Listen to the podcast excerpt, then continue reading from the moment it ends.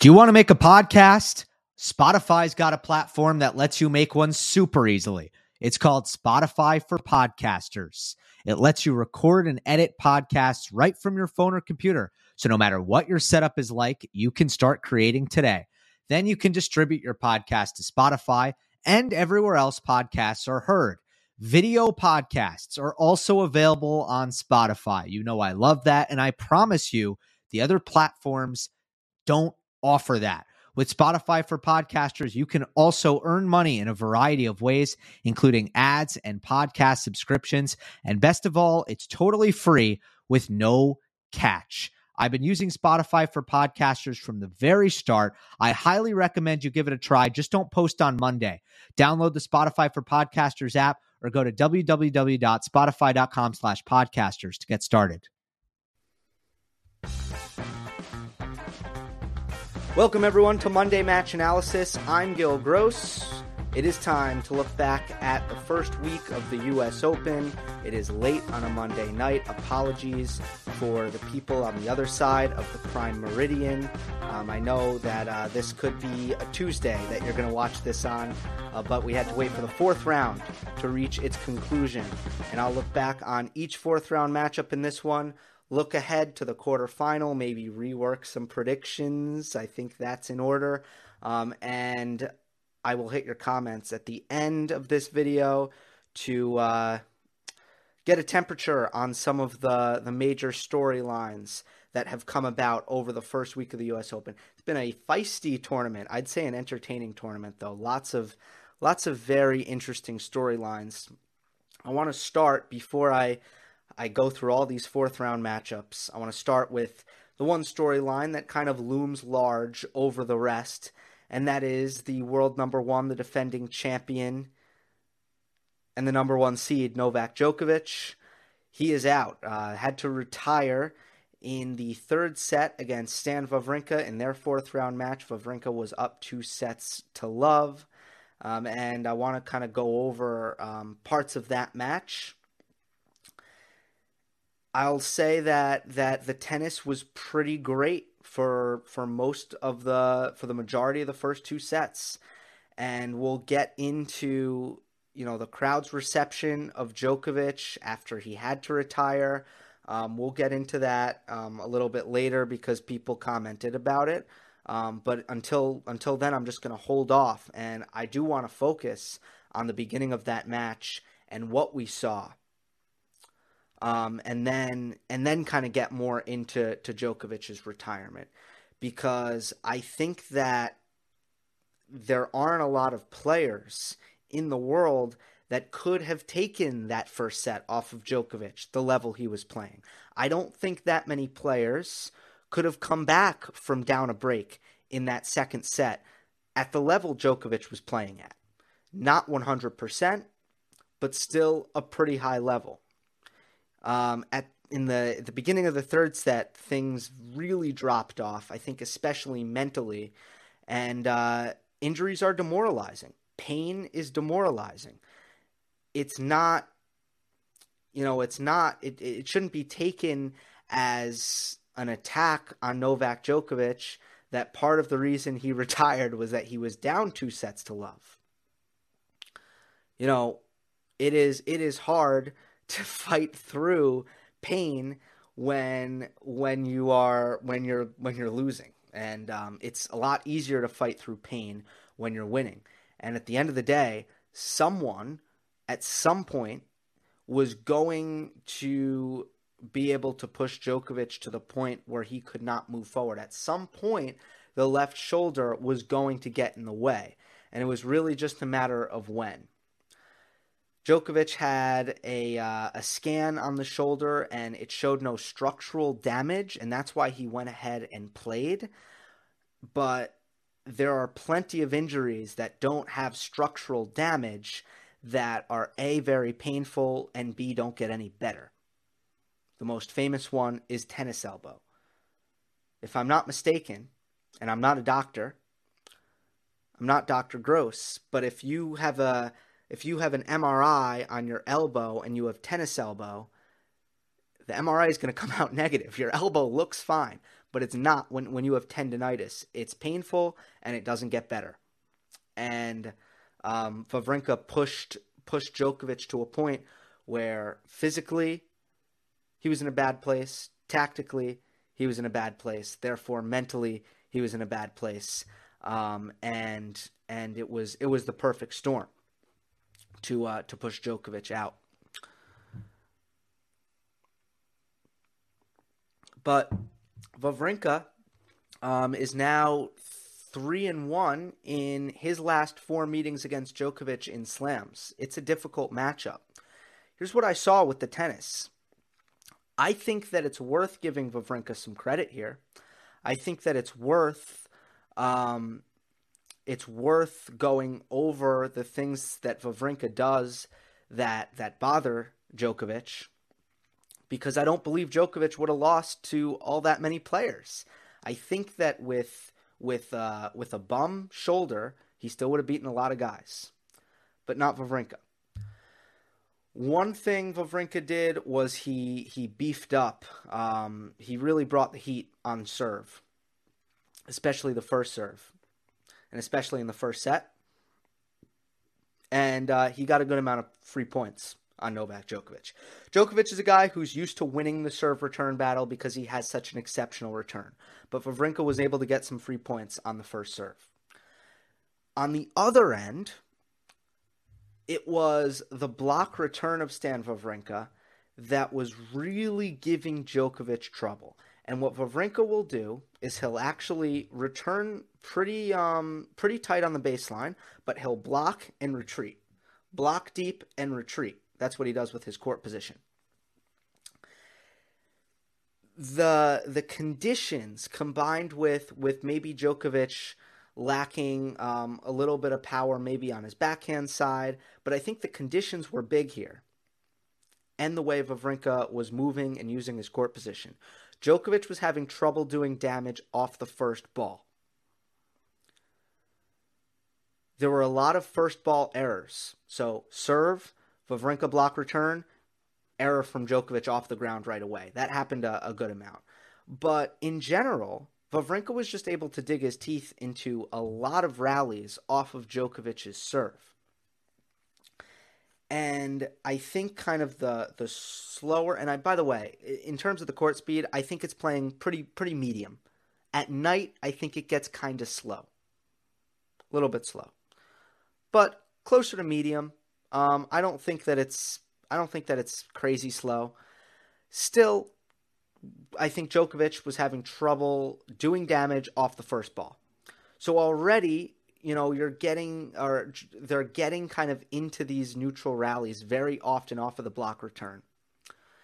And then I feel like Wawrinka was able to have a lot of success on defense and a lot of success from the back of the court, and was able to. Djokovic wasn't able to get it out of Stan's strike zone in baseline rallies.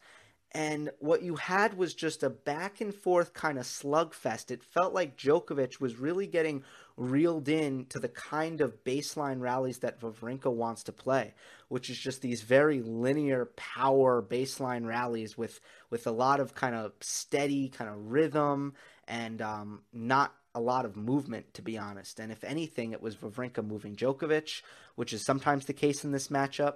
But it was Djokovic unable to get the ball out of Stan's strike zone. And Stan having a lot of success on defense, not because he's fast, but because he was able to give himself that extra time playing really deep in the court. And the conditions were slow enough to give him that time. So I also thought that Djokovic just had a lot of trouble finishing points, finishing rallies. And that's where I feel like the net game could have come into play a little bit more for Djokovic. Either that or he had to try to bring Stan in. He tried drop shots, some not the best kind of shot selection on a lot of the drop shots. He's a little bit too in love with the backhand drop shot right now, in my opinion. He tried drop shots, but it's got to be a little bit more than that. I would say, a little bit more short angle, sometimes taking pace off the ball, getting it shorter in the court sometimes, which is not Djokovic's game, taking some pace off, not Djokovic's game. It felt like he needed to do something different to bother Stan, who is in this incredible rhythm from the back of the court. And he's got more power than Djokovic. He's got really off both wings. He can hit bigger. So if they're going to get into this back and forth slugfest where variety isn't really coming into play, Wawrinka has a really good chance in that. And I just didn't feel – I felt like Djokovic was maybe not fully focused and a little bit distracted by his injury because he didn't seem to be searching for answers. He seemed to be kind of doing the same things and trying to just fight through it, where he really did need to search for answers. I think he could have found answers. The way you know, people can beat Wawrinka is – if you play the short angles, you can bother his movement more. He wants to be deep in the court. If you can bring him in, or if you can finish at the net, that's how to take advantage of the kind of court position that Wawrinka plays with. You can try to serve and volley. I don't really advise that for Djokovic. You know, some players can try to do that off of his block return, but there had to be something there, and Djokovic unable to really make those adjustments.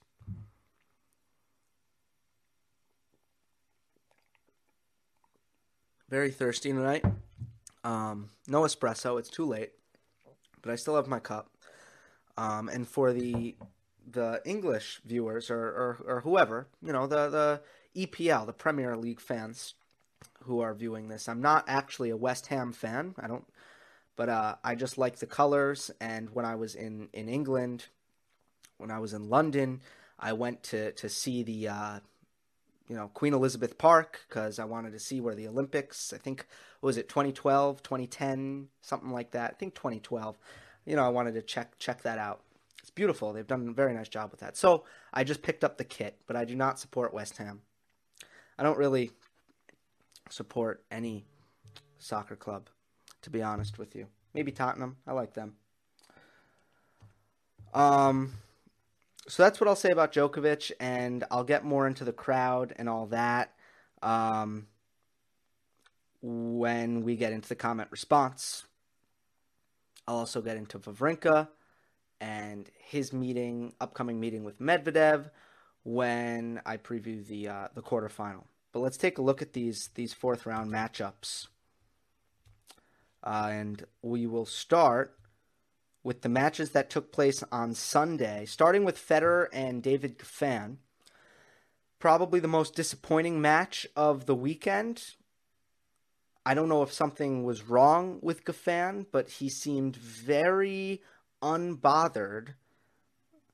He seemed very content to go away quietly, and he's just too talented a player for him to get rolled like that and not seem bothered by it. And that's what frustrated me about this match, is that Goffin was making a lot of errors and, you know, he was spraying the ball, and Federer started to really feel it and really toy with him.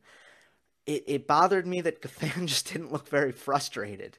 And that's what I'll say about that match is Goffin didn't show up, and it's almost like he came on the court without self-belief, and he's selling himself short if that's the case, because he's number 15 in the world, or maybe he might not be 15 in the world. He's the number 15 seed, and he's such a talented player.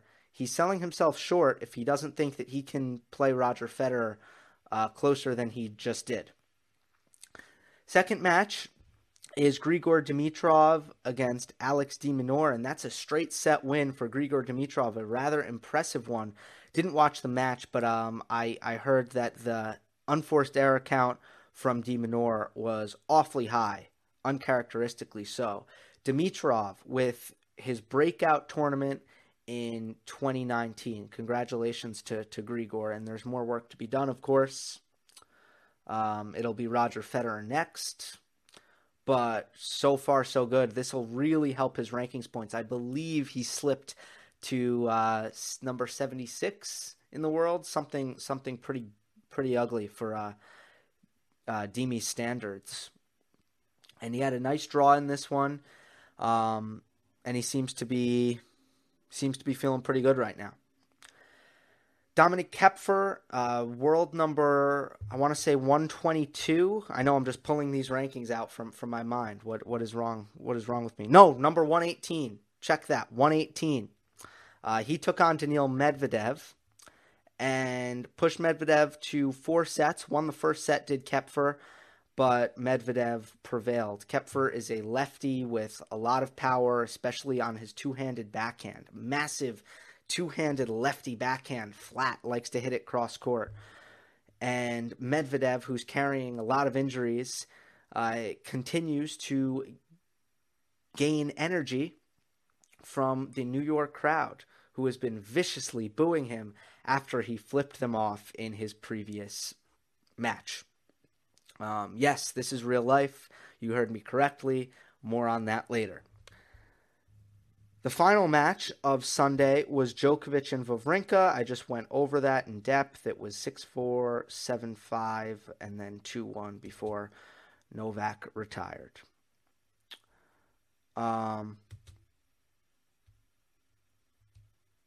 Today, the first match to finish was Zverev and Schwartzman on Ashe.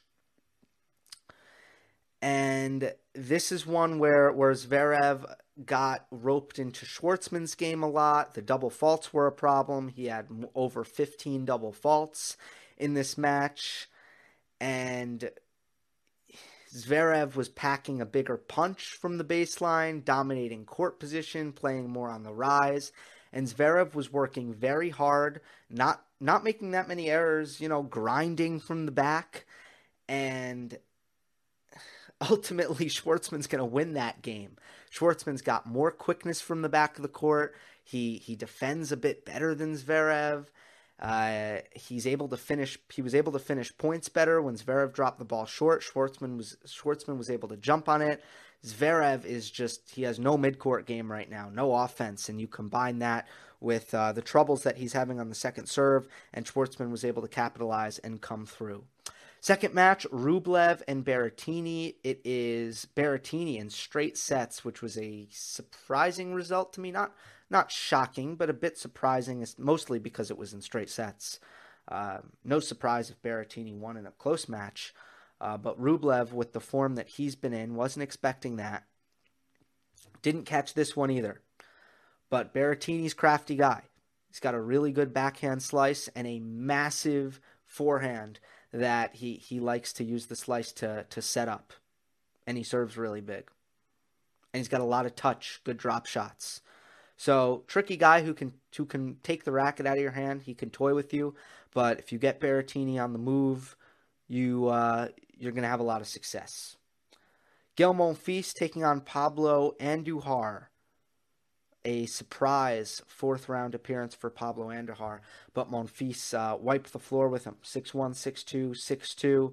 Much-needed result for Monfils because he went 5 sets in a great match against Denis Shapovalov in the round prior. So that's a really good job by Monfils taking care of business, and he looks fantastic. And then finally, Nadal and Cilic. I want to take a little bit longer on this match. What did I see out of Nadal? It was first of all just a really interesting adjustment from Rafa in this match. In the second set, he was leaving way too many balls short in the court, and Cilic was teeing off. Cilic was hitting massive, pushing Nadal around the court, bullying him, especially on the second serve return. And Nadal, good problem solving, recognized that himself, that, look, I'm returning the second serve from way back on the fence, and it's landing short, and he's killing me.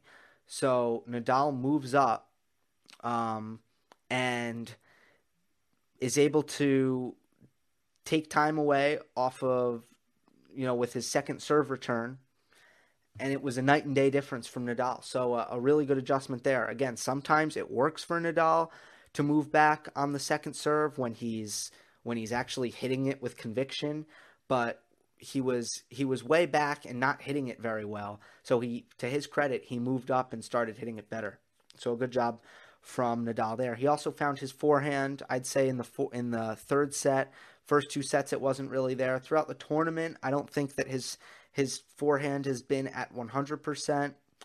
And then the other thing to watch is absorption of pace with Nadal, which got better and better. He really started to find his game. Third and fourth sets were excellent from Nadal, and it was the best match that I've seen Cilic play in quite a while.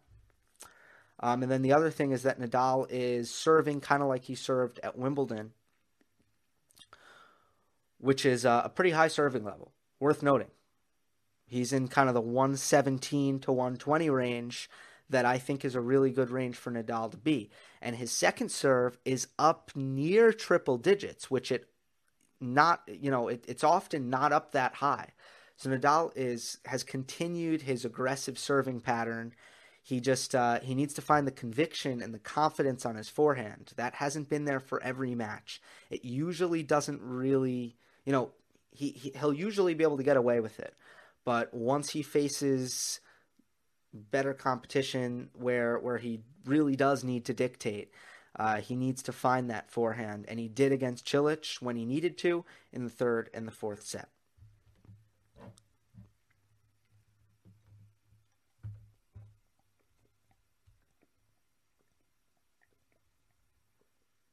There's your quarterfinal matchups.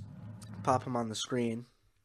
Jose Morgado on Twitter. Why not? Wawrinka against Medvedev. Federer against Dimitrov. Monfils against Berrettini. Nadal versus Schwartzman. Let's dig into these. The first one, Wawrinka and Medvedev. That's a matchup I'm really looking forward to, especially when they trade backhands. I'm wondering who's going to get the upper hand here. Couple things. First of all, Medvedev is dealing with a lot of injuries. I mean, he's dealing with the shoulder. He's dealing it's an upper, I forget, hip abductor. That's what it's called. Medvedev's banged up. He's banged up, and he played a lot of tennis in August, and it seems that it's catching up with him, and he seems to be saying that the crowd keeps kind of willing him on and urging him on. So that's one thing to look out for, is that it's very possible we don't get a Daniil Medvedev who's in 100% health. For Wawrinka, played a tremendous match against Djokovic. I would say that he should be able to generate a lot off of, Medvedev's balls, even though it stays low, especially on his backhand. And I actually think he'll trade his cross-court backhand quite well against Daniil, who plays with a lot of depth, doesn't really bother Stan with the court position that Stan likes. Stan likes time. He likes to hang back 7 feet behind the baseline and take big cuts at the ball. And if you hit with a lot of depth, Wawrinka doesn't really mind. It doesn't really bother Stan with the strength he has from the back. I believe that Wawrinka and team are good matchups against guys like Medvedev and Djokovic, who normally bother their opponents a lot with depth. But those are two guys who have the kind of strength where they're able to overcome that quite nicely. By the way, Medvedev's hitting his forehand so much better than I think he was 6 months ago. And he's hitting his forehand so much better than I thought he was in 2018. And we'll see if it's just a phase. Maybe it's just a phase. Maybe his forehand will go back to how it was before, because his technique is still quite strange, not very fluid, a little bit slappy, on the slappy side, I want to say. But right now it's working really well. So I don't know if it's gonna, if this is an improvement in his game, or if it's just a phase, which we see from time to time. Some players just, they find a shot and it goes away. That happens sometimes. But I don't think Wawrinka is going to be overly bothered by Medvedev's depth on his backhand, overly bothered by how low Medvedev's shots stay, because Wawrinka is able to generate so much RPM, especially on his backhand, but on his forehand too. And I also feel like Wawrinka has the kind of shot tolerance where Medvedev's consistency might not bother Wawrinka very much. I think what mainly bothers Wawrinka is when you can be very versatile offensively and you put Stan on the run and you make him uncomfortable. I mean, there are Wawrinka, his defense can be okay, but his defense can also be pretty bad. And if you can attack his second serve, that's also a good thing. Medvedev, a little bit iffy on that. Sometimes he's able to attack second serves, but oftentimes not. And also, I think that similar to Djokovic, Medvedev isn't the kind of guy who will really do a lot of damage off of Wawrinka's block return. All this considered, I'm picking Wawrinka to move on. Back in a major semifinal for Stan after the double knee surgery. How about that? That's what I think is going to happen, but we'll see. Federer against Dimitrov. I don't have the head-to-head on hand. I'm actually going to look it up right now because I'm curious. But I imagine it's not very good for Wawrinka. That's just a hunch I have. The biggest difference between Federer and Wawrinka is the sharp decision-making and the construction of rallies, construction of points. Federer, and this is where I feel like they're opposites, and this is where they were calling Dimitrov baby Fed, and it wasn't really there because Federer is he has an extremely sharp mind when it comes to constructing and building a point, and Dimitrov a lot of the time doesn't really know what he wants to do with things, where he wants to go with the ball, what shot he wants to go for, and that's where that's a big difference between these two. And that's where I feel like Federer is going to be the first, is going to be the aggressor in this matchup. And that's what I'd be concerned about for Dimitrov, especially backhand to backhand. Federer has the advantage there. He has it forehand to forehand as well. He's got a better serve. He returns better. 7-0 Federer against Dimitrov. See? Knew it. Dimitrov's never beaten Roger Federer. I'm picking Federer. Next one is Gael Monfils and Matteo Berrettini. This is tough because I haven't seen Berrettini that much in this tournament. I haven't seen Monfils as much as I'd like either. But I'm going to go with Monfils. For the ones who work hard to ensure their crew can always go the extra mile, and the ones who get in early so everyone can go home on time, there's Grainger, offering professional-grade supplies backed by product experts so you can quickly and easily find what you need. Plus, you can count on access to a committed team ready to go the extra mile for you. Call, click Grainger.com, or just stop by. Grainger, for the ones who get it done.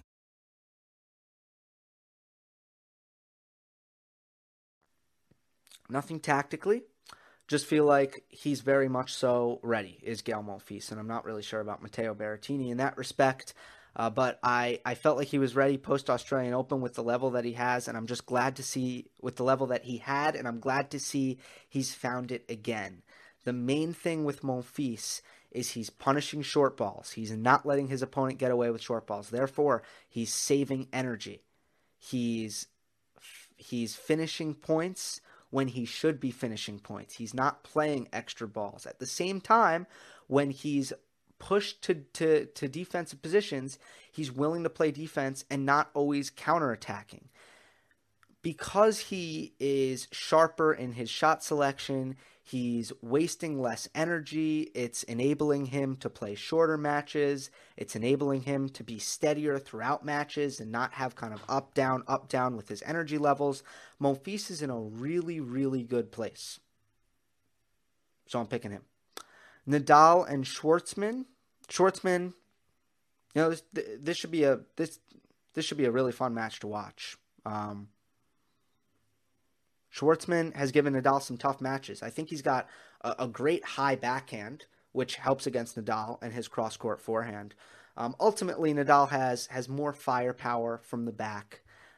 There will be a lot of neutral baseline rallies played in this, and Nadal's forehand should be the difference. He found it against Cilic. It should be the best shot on the court against Schwartzman. It's the shot that's gonna you know, caused the most damage. That includes the Diego Schwartzman serve, obviously. It includes, you know, really anything that either of these opponents can bring. It comes down to the Nadal forehand being the biggest weapon on the court, because Schwartzman can do a lot with Nadal. He can move with Nadal. He can play long rallies with Nadal. He can't hit forehands with Nadal. So those are the quarterfinal picks. I do believe we are going to get a Fedal final. I do believe that's in store for us.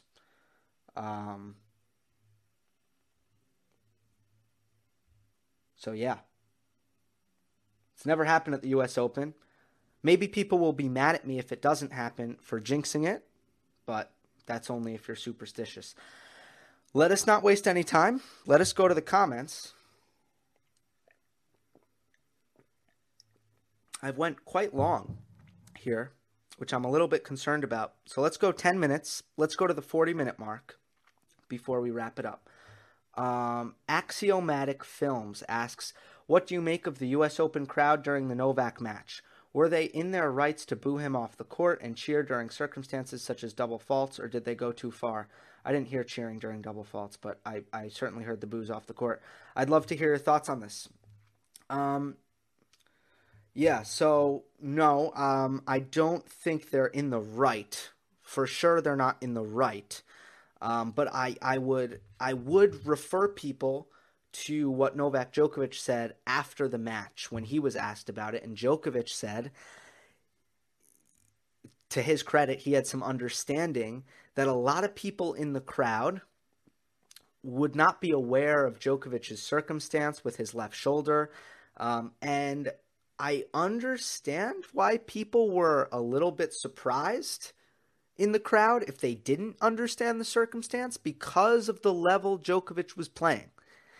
It was a bit of a kind of shocking, kind of out of nowhere, Djokovic retired after losing the second set, that maybe people wouldn't see coming if they weren't aware of the prior circumstances. So in that sense, you can be understanding of people in the crowd that were surprised and disappointed.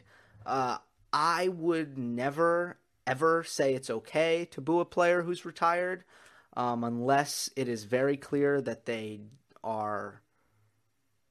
don't care, which is obviously not true in the case of Novak Djokovic. He wants to be out there. He wants to be healthy. He wants to be playing, but he couldn't do it.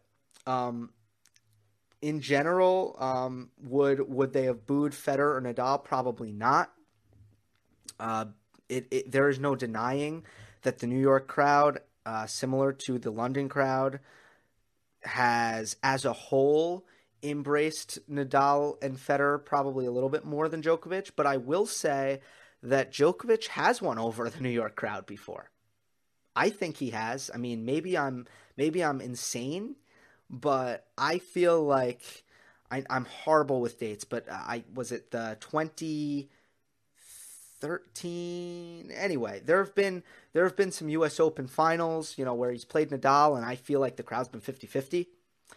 I would also rewind, and I would go to the, you know, some incredible points that they played in the first set where Djokovic got to a drop shot and hit a winner down the line after a crazy, unbelievable point where I thought the crowd went berserk for Djokovic. You know, the New York crowd, it's going to be very up and down. Now, I have a unique perspective on this, you know, as a New Yorker and as a New York sports fan. I think, you know, I can tell you guys that it's, and this is true for all the Northeast in the United States, there's a different kind of pressure and culture that, you know, in sports where New Yorkers will often boo their own teams that they root for when they're not happy. New Yorkers will boo anything. I mean, Philadelphia, for example, you know, Northeastern team, they booed Santa Claus once. They booed Santa Claus. It's the culture in the Northeast. It's very much with sports. It's a little cutthroat, but it goes both ways. I'd say it's the U.S. Open is the most electric crowd. You know, I think a lot of players love playing in New York because of that. I think Nadal loves it. I think Del Potro loves it. And even Medvedev said that. Medvedev loves it. He's getting booed. He loves it. You know, I think sometimes Djokovic has loved it. I know Nadal, Nadal has said he likes it. So it goes both ways. Positive energy, negative energy. The common thread is there's a lot of energy and, they don't hold back. And are they polite? Are they respectful? No, that's not New York. It's just not New York. Nikhil Tanwar says, tough year for Djokovic on hard court so far. Only one final and 6 hard court tournaments played. Yes, very interesting. If Rafa wins U.S. Open, he will lead Djokovic by 2,000 points in the ATP race and certainly end year #1.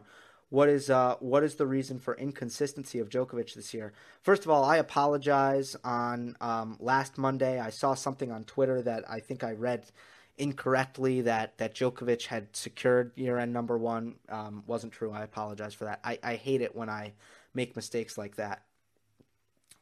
It is very much possible for Nadal to overtake Djokovic, especially now because he lost his U.S. Open title points. What's happening on Djokovic on hard courts? One, I feel like the return isn't as invincible as it's been. I think with Medvedev, he ran into someone who was kind of redlining. I think after the Australian Open, when he went to Miami and Indian Wells, I thought he was out of shape and looked like he hadn't trained. I think versus RBA in Doha, RBA played really, really well. It's a tough matchup for him, and he probably hadn't peaked yet. He wasn't in full fitness. And then in this case, he got injured. So, you can go match by match.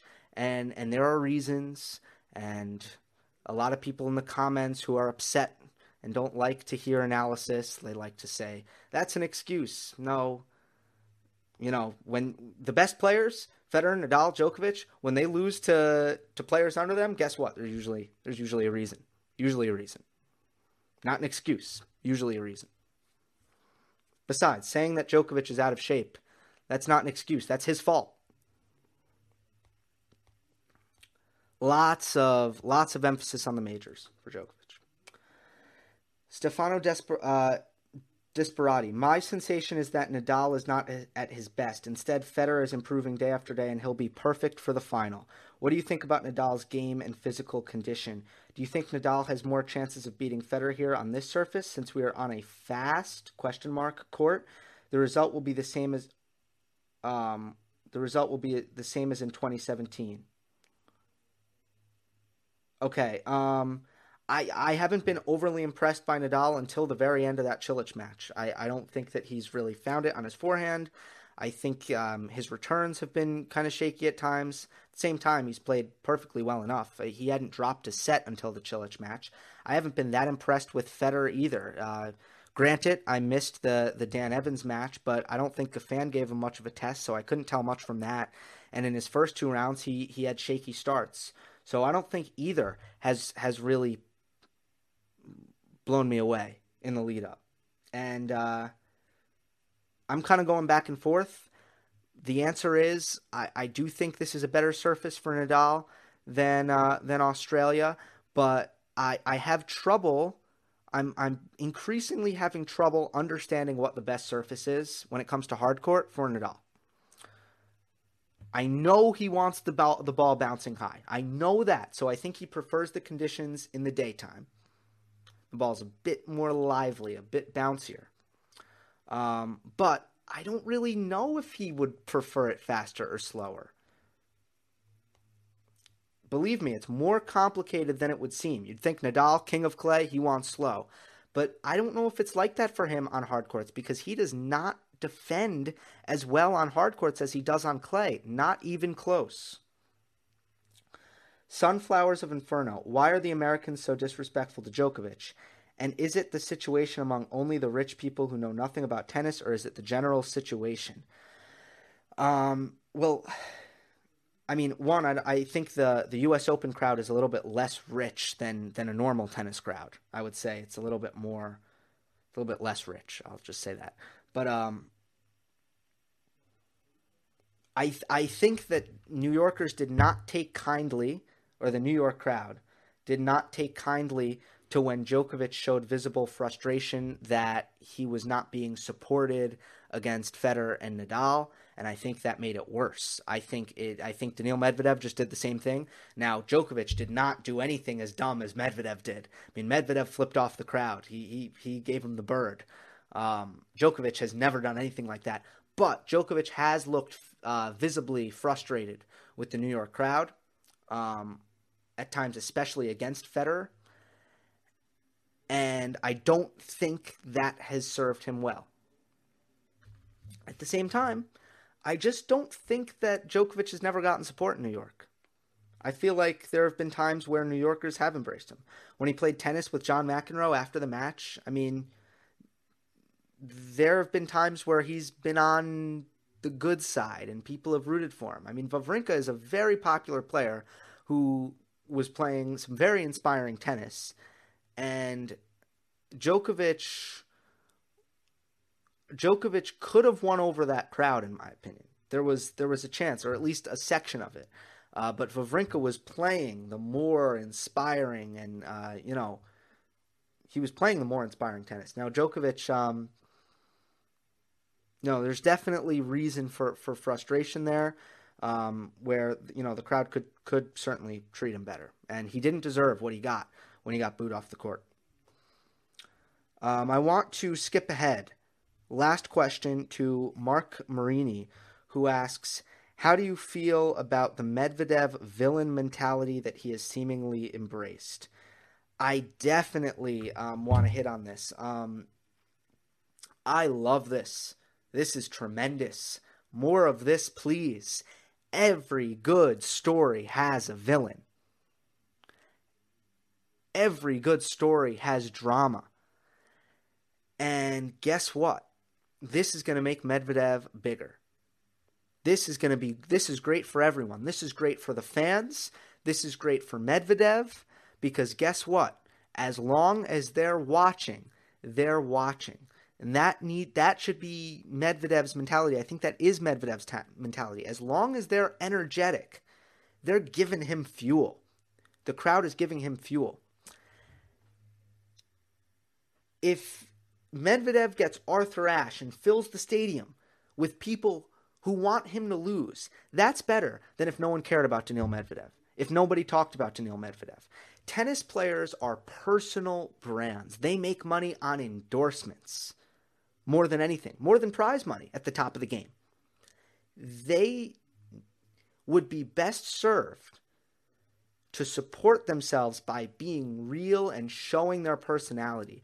And if that means kind of making what you'd call in the fight game a heel turn, even if you're being a villain, that's actually going to make more people care about you.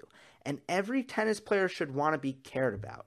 They win, they get more money, they get a bigger following, they get better courts, they sell more tickets. Now, not that they get the direct benefit of that, but believe me, they do. And, at the end of the day. And the fans win because it's engaging. I absolutely love what Medvedev is doing. Embracing the situation that he's put himself in.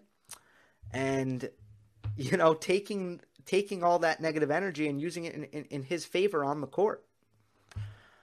It's absolutely tremendous. What I love about Daniil Medvedev is he is 110% authentic and real. I absolutely love that. And the more real we can get, the more we can learn these players' personalities. Tsitsipas is good at it as well in the next gen. The more we can, but he's very quirky. But the more we can learn these players' personalities, the more people are going to care about these players. And we need people to care when Federer, Nadal, and Djokovic are gone. That's the show. Hopefully, or definitely, much more content coming your way this week. Last week was very busy, and I was just trying to watch as much as I can. But there will be, at the very least, semifinal previews, semifinal recaps, final previews, and final recap. That is the minimum. Please join me. Hope you enjoyed. Don't forget to subscribe. I'll see you next time. Our house is a mess. Come on in. I'm Amber Wallen, internet comedian, plant queen, and host of your new favorite podcast, Fly on the Wall. Okay, that's pretty presumptuous to assume that this is going to be their favorite podcast, by the way. Like, come on, Amber. Anyway, that wasp that you just heard interrupt me is my husband. And co-host, Benjamin Wallen, also a comedian, and I host people at our home. I have a great wine collection in my cellar. Well, it's not a cellar. You mean the mini fridge. It's a mini fridge. It's a mini fridge. New episodes of Fly on the Wallin drop every Wednesday. Listen in as we discuss relationships, books, and keeping our sweet baby kid alive while we make laughs on the internet. Subscribe to Fly on the Wallin wherever you get your podcasts.